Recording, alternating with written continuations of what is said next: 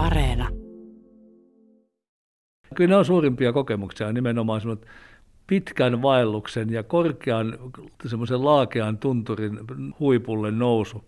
Ja sitten lasketaan rinkka maahan ja istutaan sen päälle ja ruvetaan katselemaan kaikessa rauhassa maailmaa. Mä toivoisin, että tunne edellä mieluummin kuin semmoinen niin fakta-sisältö ehkä edellä, koska se, niin tämä on tehty ja niin tämä on tarkoitettu, tämä tarina kerrottavaksi. Kyllä on selvä on, että suhteet eläimiin on ihmisiä muokanneet vuosisatoja, vuosituhansia. Mutta kyllä se ihan tosi paljon hienompi on livenä. Pohjoisen kaamusajan erikoinen valo, lumenpeittämät muodot ja luonnon ja eläinten valkoisuus ovat vaikuttaneet varmasti vahvasti alueella eläneisiin ihmisiin ja ovat tulleet myöskin osaksi pohjoisen myyttejä, sitä vanhaa tietoa, joka on kulkenut ihmisiltä toisille. Ja eläimillä on ollut tärkeä merkitys ihmisille, paitsi saalina, niin myöskin elämän kanssakulkijoina. Tästä kaikesta kertoo uusi tammikuussa ensi saava Tunturin tarina elokuva. Leffan ennakkonäytöksessä eräänä sateisena aamupäivänä Helsingin tennispalatsissa koronaetäisyyksillä maskin suojassa – Pääsemme näkemään huikaisevia lumilakeuksia, revontulia, tykkypuiden hahmoja loputtoman tähtitaivaan alla, saalistavia lapinpöllöjä, myyriä lumikäytävissään, kärppiä, karhuja, hirviä, poroja, muurahaisia ja niin edelleen. Kesä ja talvea, ilmakuvaa ja vedenalaisia pohjoisia maisemia. Laajoja, huikaisevan laajoja kuvia ja sitten ihan pieniä yksityiskohtia. Tapaan elokuvaan käsikirjoituksen tehneen kirjailija Antti Tuurin ja leffan kuvanneen Teemu Liekan ensiltä näytöksen jälkeen tennispalatsissa. Juttele heidän kanssaan elokuvan tekemisestä ja laajemminkin siitä, miten pohjoisessa liikkuminen on heihin vaikuttanut, ja Teemu Liekalta pääsen kysymään heti aluksi, että eikö se ole aika vaikeaa, siis kuvata valkoisia eläimiä valkoisella lumella. On. Kiitos kysymästä. Erittäin vaikeaa. Mutta se oli, se oli semmoinen mun haave silloin, kun lähdettiin tekemään tätä projektia, niin se oli semmoinen mun itse asiassa ihan ensimmäisiä ajatuksia. Hauskaa, että kysyt tätä ensimmäiseksi, koska tota, niin, et halusin nimenomaan etsiä niin kuin kaikkia valkoisia lajeja ja kuvata niitä valkoista vasten. Ja mä luulen, että se ajatus lähti ton Ailon tota, niin, tota, poroelokuvan kuvauksista. Et siellä mun mielestä oli niin jotenkin fantastista tämmöisessä lumi, lumierämaassa olevat niin kuin, eh, valkoiset eläimet, niin kuin tota, niin, tunturipöllö ja kärppä ja naali ja kaikki tällaiset näin, niin, tota, niin sieltä se ajatus varmaan sitten lähti. Et se oli yksi, yksi niistä ensimmäisistä niin kuin visuaalisista ajatuksista, mitä oli. Koska tunturitarinassa on paljon lunta niin sit siinä, ja tosiaan valkoisia eläimiä, niin sitten siinä näkyy myöskin se, se, että lumi ei ole aina valkoista, vaan se voi olla sinistä ja vaaleanpunasta ja vaikka mitä. Joo, sehän, sehän se juuri on ja, ja se, se kaamosvalohan on niin fantastista ja, ja tota, niin sitä aika moni ei tule ajatelleeksi, että kaamos yleensä mielletään pimeäksi. Että sitten kun on, on kaamos, niin ei ole aurinkoa ja se on ahistavaa ja pimeätä. Mutta mun mielestä se on kaikkea muuta niin kuin kuvaajan näkökulmasta. Että tota, niin se on aivan upea se, se valo kaamosaikaan, niin kuin sen koko kaamoksen läpi. Et toki yö on aika pitkä, ja siinä on omat juttunsa sitten tähtitaivaat ja revontulet ja näin ja, ja kuutamot. Että, että silloinkaan niin kuin harvoin on semmoista niin kuin ihan semmoista pimeätä, mitä meillä täällä Etelä-Suomessa on aika paljon. Et lumen takia ja sitten just ton, ton että, että aurinko, niin kuin vaikka se ei näyttäydy, niin se paistaa sieltä horisontin alapuolelta ja luo aivan upeita niin kuin sävyjä sen lumen ja, ja tämän niin kuin yhdistelmän. Sä oot porvoolainen luontokuvaaja Olet tietysti Suomea kiertänyt laajasti, mutta tuliko sulle näiden kuvausten aikana paljon uutta? Näit paljon semmoista, mitä et ole koskaan aikaisemmin nähnyt? Tuli. Tuli tosi paljon. Ja, ja sehän on niin kuin se, että miksi tätä tykkään niin kovasti tehdä. Ja se ei välttämättä tarkoita sitä, että se pitää olla joku valtava ja suuri asia, vaan siis se, se että, että joku pienikin niin kuin juttu, niin sanotaan joku niinkin tavallinen kuin muurahaispesä, niin, tota, niin sitten kun sitä alkaa tarkastelemaan, niin, se on, niin kuin, sieltä löytyy kaikenlaista uutta ja upeata. Että, et, tota, niin esimerkiksi siellä just nimenomaan tunturissa oleva muurahaispesä, ja niillä ei ole havupuita siellä ollenkaan, mistä rakentaa pesää, niin ne on tehnyt pienistä kepeistä sen koko pesän. Ja se oli jotenkin ihan käsittämätöntä ja silti ne on saanut niin kuin katon tiiviiksi ja, ja sitten tota, niin, niin kuin, niin kuin oikein rakennustaidon näyte, että, että sitä just tarkoitan, että ei se välttämättä tarvi olla niin valtavaa.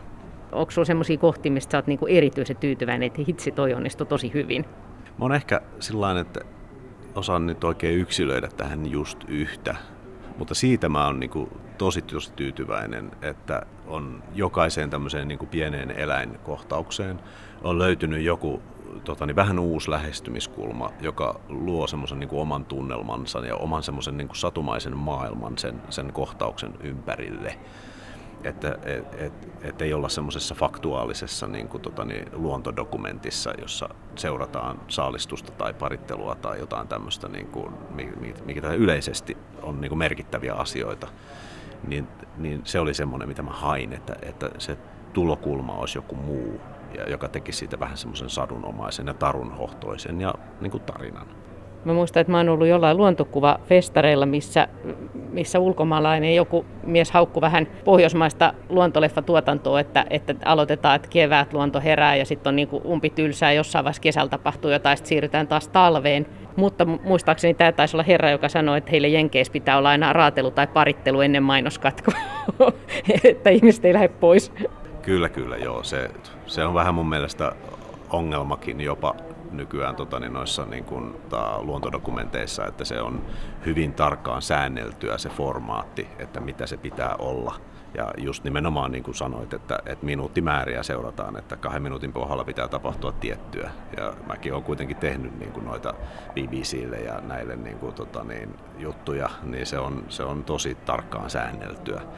Ja sehän tässä projektissa oli niin kuin fantastista, koska ei ollut sellaista, niin sai itse kehittää ja itse niin kuin rakentaa näitä kohtauksia. Niin, tota, niin että joku ohjaaja Lontoossa, joka istuu siellä toimistossa ja sanoo, että älä kuvat tota, kuvat tota, joka ei kuitenkaan tiedä, että mitä siellä tapahtuu. Tykkypuut tähtikirkkaassa yössä, niin se oli aika satumainen, satumaisen näköinen hetki. Oliko se myös kuvatessa hieno, hieno hetki? On, se, se, siis se on kuvatessa vielä hienompi, koska sä näet sen niin kolmiulotteisena. Et se oli itse asiassa semmoinen tosi haastava saada se jotenkin se tunnelma välittymään niin kuin valkokankaalla, joka on kuitenkin niin kuin kaksulotteista. Ja se, siinä semmoinen niin kuin pieni kameraliike joka on niin kuin tuskin havaittavaa, niin, niin, tota, niin tavallaan tuo sitä kolmiulotteisuutta siihen. Ja toinen, mikä on tietenkin oli tosi hankala, oli se, että kamerat, että vaikka nyt tekniikka on mennyt kauheasti eteenpäin sillä että kamerat on herkistynyt, niin se, että saa sen niin kuin, tota, niin, niin kuin tallennettu ylipäätään teknisesti sillä että se ei ole kauheat kohinaa vaan, niin se oli kans, niin kuin tosi se balanssin löytäminen niin kuin oli hirveän haastavaa, että, että sen kuun, kuun valon ja sitten, että tähdet on taivaalla ja näin edespäin, niin, niin se, mutta kyllä se ihan tosi paljon hienompi on livenä. Käykö usein no, sille, että jomminkummin päin, että joku on kokenut jonkun hetken ihan maagisena ja se ei välitykään, vaikka olisi kuinka tehnyt ikään kuin teknisesti kaiken oikein. Tai sitten toisinpäin, että, että pysähtyy jälkikäteen, että oho, että oliks, että, että tätä kaikkea mä oon saanut ja mä en tajunnutkaan. Joo, kyllä kyllä, on. Että, että monestihan ihmiset saattaa kävellä ohi semmoisen paikan tai kohtauksen tai semmoisen tapahtuman ohi, mikä itse asiassa, kun sä kuvaisit sen, niin se näyttäisi aivan mielettömältä. Tai sitten just toisinpäin, että, että on joku semmoinen, esimerkiksi auringonlaskut on mun mielestä semmoisia, että et, tota, niin, auringonlasku on niin kuin tosi vaikuttava, kun sä oot paikalla ja siinä on tietty tunnelma ja tietty näin. Kuvaapa auringonlasku, niin ei se kuvassa näytä juurikaan miltään.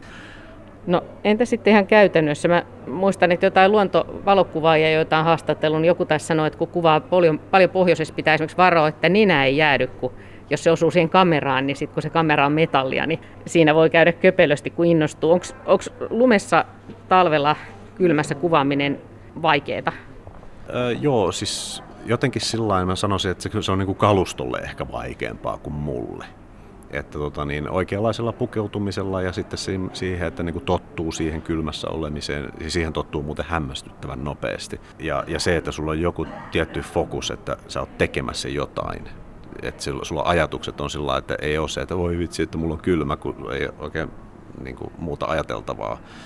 niin, tota, niin kyllä mä pärjään tosi hyvin, mutta että kalustonkaan on välillä tosi paljon ongelmia, että akut hyytyy ja, ja linssit huurtuu ja dronet tulee, tippuu taivaalta, kun niihin tota, niin, tulee riitettä potkureihin ja niiden noste häviää ja tämmöistä asiaa. Että... Niin, suklaata ei voi olla eväänä, jos on kova pakkanen, kun se muuttuu semmoiksi ihan kovaksi sitten. Totta kai suklaata pitää olla eväänä aina. Se voi laittaa sitten tuonne niin kuin merinovilla kerraston alle vähän lämpeämään ja syö sitten sen jälkeen. Niin suklaa on itse asiassa aina mukana. Marko Röö sanoi jo, että, että sä olit vähän nieleskellyt jossakin vaiheessa, kun tässä tehtiin niin, että oli ensin käsikirjoitusta ja sitten sanotaan vähän niin kuin, että lähdepä kuvaamaan tämä. Ja sitten tietenkin kirjoitetaan uudestaan vähän sen mukaan, mitä kuvaa tulee, mutta oliko semmoinen hetki, jolla sä ajattelit, että oho, että mitä tästä oikein tulee?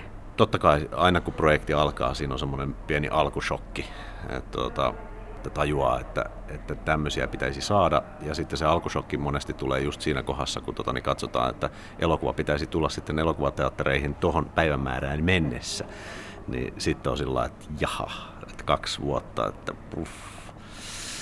Tota, niin, äh, mutta kyllä se sitten, sitten lähtee, niin kuin, ei sitä voi aja, tai sitä ei pidä ajatella niin jotenkin isona klimppinä, että alkaa pala palalta sitä niin kuin purkamaan. Ja just nimenomaan sillä lailla, että, että käsikirjoitus sitten mukautuu myös. Ja siellä ehkä syntyy semmoisia ajatuksia, jotka on sitten niin kuin paljon parempia kuin se originaaliajatus tai sitten niin kuin toisinpäin, että, että se originaaliajatus on niin älyttömän hyvä, että sitten niin kuin yritetään puskee vaan väen vängällä sinne jotain kuvaa, joka ei välttämättä ole ihan sitä parasta mahdollista, mutta että se sopii siihen tunnelmaan. Niin. Tuliko sinulle näissä kuvauksissa, niin siellä on lapinpöllöä ja hirveä ja poroa ja kärppä ja no mitä kaikkea. Tota, tuliko sinulle joku eläin erityisen läheiseksi, kun sä kuvasit niitä, tai onko joku, jota sä symppaat erityisesti? Se oikeastaan niin kuin se, kun tämä, kuvaukset ajoittuu kuitenkin niin kuin verrattain pitkälle ajalle, niin kuin kahteen vuoteen tai kolme syksyä, kaksi vuotta, niin, tota, niin siihen ihastuu aina siihen eläimeen, mitä on juurikin silloin tekemässä. Ja se johtuu siitä, että se, se että ylipäätään pääsee semmoiselle kuvausetäisyydelle tai semmoiselle, että, tota, niin, että saa niitä kuvia aikaiseksi, niin siihen liittyy paljon niin kuin ennakkotyötä, että sun pitää tutustua siihen eläimeen ja seurata sitä riistakameroista, että miten se käyttäytyy ja opetella sen aikataulu ja, ja sitten niin kuin miettiä, että mikä se voisi olla semmoinen juttu, että mitä tämä eläin voisi tehdä, mikä olisi kiinnostavaa, ettei se ole vaan niin kuin eläin kuvassa ja sillä sipuli. Niin, tota, niin siihen ihastuu aina siihen kyseiseen eläimeen. Niin silloin niin kuin ei, mulla ei ainakaan mitään semmoista, että, että voisi sanoa, että no sanotaan vaikka, että, että Lapin pöllö, että se on, se on aina se, mihin niin kuin rupeaa uppoutumaan ja syventymään, niin siihen ihastuu siihen eläimeen. Voisin kuvitella, että tämmöinen elokuva kiinnostaa myöskin maailmalla ja siinä on tietenkin se surullinen lisäsävy, että koska lumiset talvet ja lumiset maisemat alkaa vähitellen käydä yhä harvinaisemmiksi. Ne muuttuu yhä eksoottisemmaksi yhä isommalle osalle ihmisistä. Joo, kyllä näin on. Että kyllä se on huomaa selkeästi sen, että miten toi koko aika kiinnostaa enemmän ja enemmän tuo arktinen niin kuin ulottuvuus ja lumi ja kylmyys. Että kyllä, sen, kyllä sen näkee, että tulee paljon kaikenlaisia kyselyjä. Ihmeellinen on tämmöinen aamuhetki, kun miljoonat ihmissielut siirtyilevät unen todellisuudesta päivän harhaan. Näin pohti aikanaan Nobelkirjailijamme Frans Emil Sillanpää. Ja ajatus tuli mieleeni nyt, kun katselin Tunturin tarina elokuvaa. Kirjailija Antti Tuuri on liikkunut paljon pohjoisessa ja tehnyt Tunturin tarina elokuvan käsikirjoituksen. Juttelemme siitä, että miten helppoa on ylipäätänsä tehdä käsikirjoitusta luontoleffaan. Miten helppoa insinöörin on sujahtaa myyttien maailmaan ja mitä tietoa myytit ja uskomukset voivat kertoa luonnosta. Ensimmäinen lähtökohtahan oli se, että kun mä lähdin näitä, näitä myyttejä rakentamaan, niin tai myyttien varaa rakentamaan tätä juttua, niin tämmöinen vanha kansantarina ja vanha tarina, että tunturit tai myös vuoret ovat nukkuvia jättiläisiä. Ja siitä sitten sillä tavalla kehitin sitä, että ne nukkuvat kesäisin ja näkevät unia ja valvovat talvella ja ajattelevat. Ja sen varaan sitten voin rakentaa sen, sen Lapin ja pohjoisen luonnon kaiken kauneuden, että ne on oikeastaan unia ja kauniita unia ja, ja, ja vilkkaita unia ja mitä tahansa unia. Ja sitten se talviosuus, joka on siis pohjoisessa luonnossa hyvin hiljainen ja sieltä on vaikea löytää mitään kovin paljon dramaattista, niin se on se vaihe, jolloin tunturit valveilla ajattelevat. Ja sitten niihin ajatuksiin voi liittää monien kansojen myyttejä ja mytologiaa, mitä tietysti on ollut pohjoisesta kiinnostunut koko ikäinen, niin niitä oli mulla tallellakin ja lisää tutkiskelinkin. Ja, ja sillä tavalla rakentui tämä, sitten tämä kertomustaso, kertojan taso, tuon elokuvaan, joka, joka ei ole mikään niin kuin luontodokumentin taso, jossa kerrotaan jokaista eläimestä, toi on se eläin ja tuo on se eläin ja tämä on tämä eläin, vaan, vaan kerrotaan tämmöinen laajempi tarina maailmasta, maailman synnystä, maailman tulevaisuuteen asti.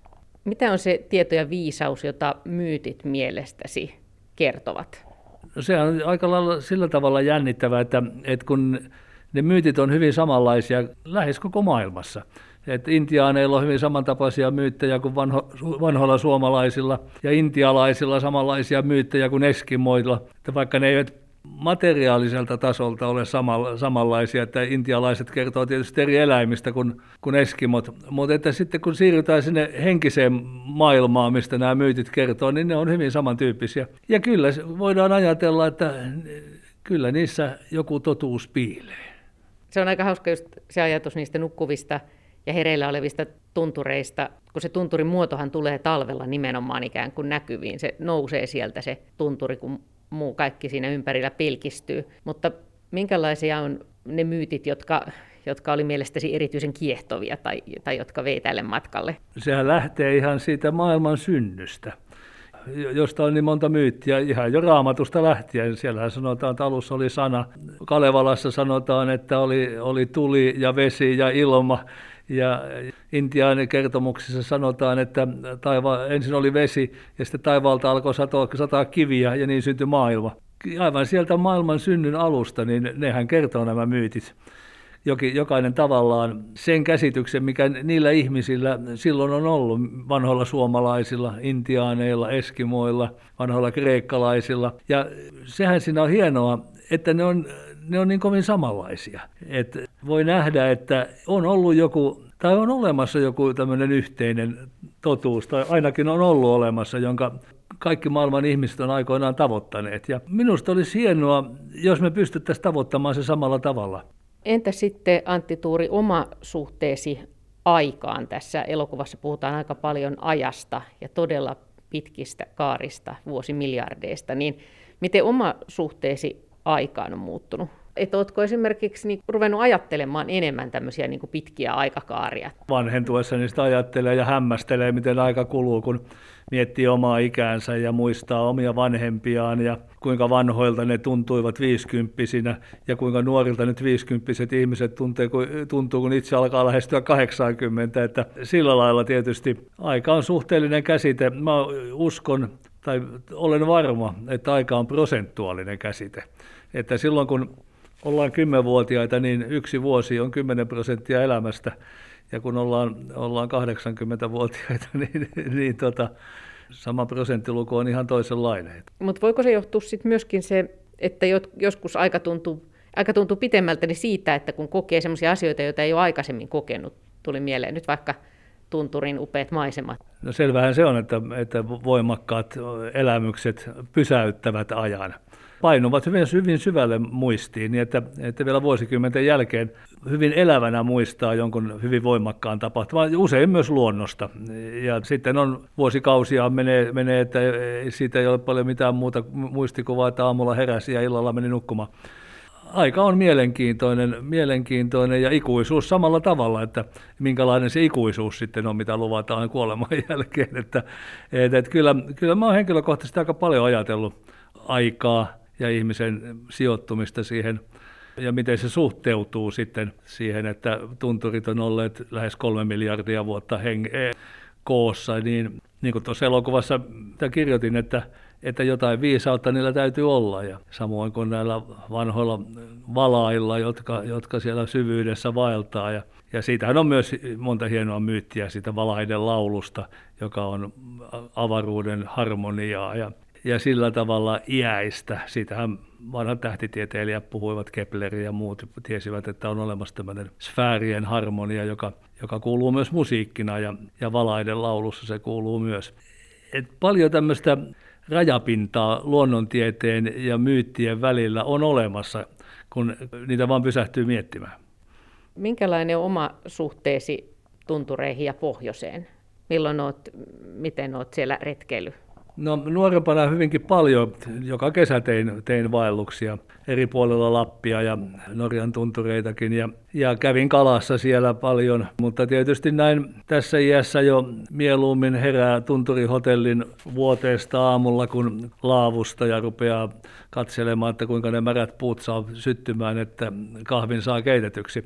Mutta että kyllä, kyllä mä olen laaja, hyvin laajasti Lappia, Lappia kulkenut ja tein ison matkan aikoinaan Inarijärven ympäri purjeveneellä Erno Paasilinnan kanssa, jossa me tutustuttiin Ernohan tunsi hyvin Lapin historian ja, ja, ja myytit ja mytologiat ja kaikki, ja, ja hän kirjoitti siitä, ja mä kirjoitin sitä kulkemisesta siellä erämaassa ja, tai erämaajärvellä, ja se oli hyvin antoisa matka, ja samoin tietysti vaellukset, vaellukset tuntureilla on olleet, olleet mieleenpainuvia.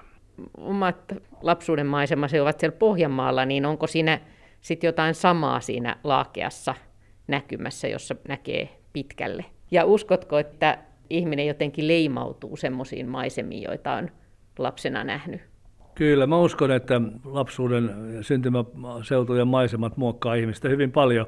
Mä en usko, että tuntureilla ja Pohjanmaalla sillä tavalla on paljonkaan yhteistä, että muuta kuin se, että näkee kauaksi. Mutta kun puhutaan, puhutaan yleensä kansoista ja vaikka heimoistakin, niin kyllähän jokaiselle on selvää, että suurten lakeuksien kansat on luonteeltaan hyvin erilaisia kuin sanotaan kuin alppimaiden kansat tai tunturimaiden kansat. Että sillä tavalla kyllä, kyllä tunturi painaa leimansa niihin ihmisiin ja kyllä laaja lakeus myös muokkaa ihmistä omansa laiseksi. Se on se on seutua, jossa pitää olla rehellisesti itsensä, koska siellä ei oikein pääse mihinkään piiloon. Sitä meinasin kysyäkin, e, mikä tulee tässä elokuvassakin hienolla tavalla esiin, että, että eläimet on monella tavalla kekseliäitä ja pohjoisessa on vähemmän elämää ja siellä täytyy, siellä on monia keinoja eläimille, jotta ne selviää niin vaikeissa oloissa, niin se on varmaan ollut sellainen, mistä ihmisetkin on saaneet kautta vuosien niin vinkkejä omaan, omaan elämiseensä ja selviämiseensä. Että sen takia ne eläimet ovat olleet tosi tärkeitä myöskin. Niin, aivan, aivan, siis, aivan siis neuvonantajia ja, ja sillä tavalla monilla eläimillä on ollut ihan oma roolinsa luonnonjärjestyksessä ja ihminen on sovittanut elämänsä sitten sen mukaan, mikä on niin eläinten, eläinten asema siinä on ja mikä niiden eläinten tehtävä on ja, ja sen mukaan sitten pystynyt sopeutumaan ankariin olosuhteisiin siellä ja jotenkin semmoinen niin eläinten elämän turha tuhoaminen ei ole tullut aikaisemmin kenenkään mieleenkään siellä. Että vasta nyt myöhemmin, niin myös muualla kuin pohjoisessa, niin, tai nimenomaan muualla kuin pohjoisessa, niin tämmöistä tämmöistä on yleensä päästy esitymäänkään. Aikaisemminhan eläimiä kunnioitettiin ja, ja vanhoissa, niin jopa Kalevalassa kerrotaan, miten karhu tuodaan, kaadettu karhu tuodaan niin kuin morsiaan kotiin sieltä metsästä sitten ja, ja tällä tavalla niin ymmärretään, että eläin on jotain muuta kuin se, tai jotain enemmänkin kuin se pelkkä lihamötkäle, joka, joka siinä hyppii siinä metsän siimeksessä. Tykkylumiset puut ja niiden muodostamat hahmot, ne selvästi ovat sinun mielikuvitustasi kiehtoneet. Nehän on hienoja, siis no, kun siellä itsekin on mukana. Mutta tässä vielä, kun ne oli saaneet kuvatuksen, niin, niin tiiviiseen kuvaan, La, laaja kuva, mutta paljon, paljon niitä tyk, tykkyjä siinä, niin ja jokainen oman muotoisensa, niin, niin pakko tunnustaa, että kyllä ne pani mielikuvituksen lentämään kirjailijalta. Kerro jotain omia, joku oma hieno tunturimuistosi, joku semmoinen hieno hetki. 70-luvulla aloin kulkea sitten vaelluksilla Lapin tuntureilla ja hienoimpia hetkiä tunturivaelluksella on se, kun noustaan jotakin pitkää avointa rinnettä kohti sitä tunturin lakea, usein aika pyöreää lakea Suomessa, ja siinä voi vaeltaa helposti kuitenkin taakkaa kantain. Ja sitten kun päästään sinne ylös ja koko se valtava maisema avautuu, avautuu sitten joka puolelta eteen, eteen mihinkä vaan katsoo, niin kyllä siinä silloin hyvin voimakkaasti kokee sen, että on osa jotakin valtavan paljon suurempaa.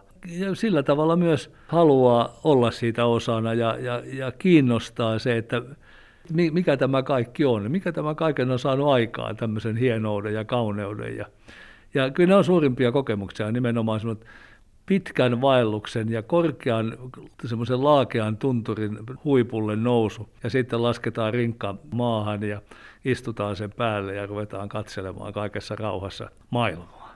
Elokuvassa tulee esiin tosiaan se, että olet, olet liikkunut tuntureissa sitäkin kautta, että miten voimakkaasti vaikka se tuuli alkaa kuulua siellä tai miten avarassa maisemassa, miten näkyy pilvet. Semmoisia asioita, mitä ei välttämättä mihin ei niin hyvin kiinnitä huomiota muuta kuin sitten tuollaisissa maisemissa. Niin ja revontulet myös, joka on niin valtava hienot siellä, kun, kun ei ole tota valosaastetta missään, vaan, vaan sen näkee sen revontulien kauneuden ja elävyyden. Ja, ja vaikka mä nyt tietysti insinöörinä tiedän, että kysymys on vain siitä, että sähköisistä purkauksista, niin kuin luonnontieteilijät väittää, mutta tämä mun ajatukseni siitä, että oikeastaan Revontulet syntyy siitä, kun enkeli kampaa tuntureiden hiuksia, niin eikö se ole myös jollain lailla kaunis, kaunis ajatus, ainakin yhtä kaunis kuin sähköpurkaus jossakin korkeudessa. Niin, en muistanutkaan tätä, että tosiaan insinöörin taival on vienyt nyt tähän pisteeseen, että puhutaan pohjoisen myyteistä. Jotenkin sehän ei sulje pois sitä, että insinöörihän on semmoinen, joka ottaa selvää asioista ja, ja, ja, ja täytyy vain olla avoimella mielellä. Ja... Se idea on myös ehkä monelle uusi, tai se ajatus, että kun me helposti ajatellaan, että jossain muualla on hienompia tuntureita, on ylvämpiä ja jalompia, niin itse asiassa nämä täällä, nämä on niitä vanhoja, nämä on niitä niin kuin ikiaikaisimpia kaikista. Niin nämä on maailman vanhimmat tunturit on Suomen Lapissa. Ne on lähes kolme miljardia vuotta vanhoja nykytutkimuksen mukaan. Ja, ja kaikki muut Himalajat ja Alpit ja Kalliovuoret ja ja kölivuoret ja muut, niin ne on syntynyt myöhemmin siitä, niistä ilmiöistä, kun maanlaatat on törmäilleet toisiinsa ja nousseet. No, sieltä on noussut sulaa magmaa ja jähmettynyt, mutta nämä on syntyneet tosiaan ensimmäisenä tunturina. Ja sen takia ne on niin, niin kumarassa jo ja pyöreitä, koska elämä on niitä opettanut.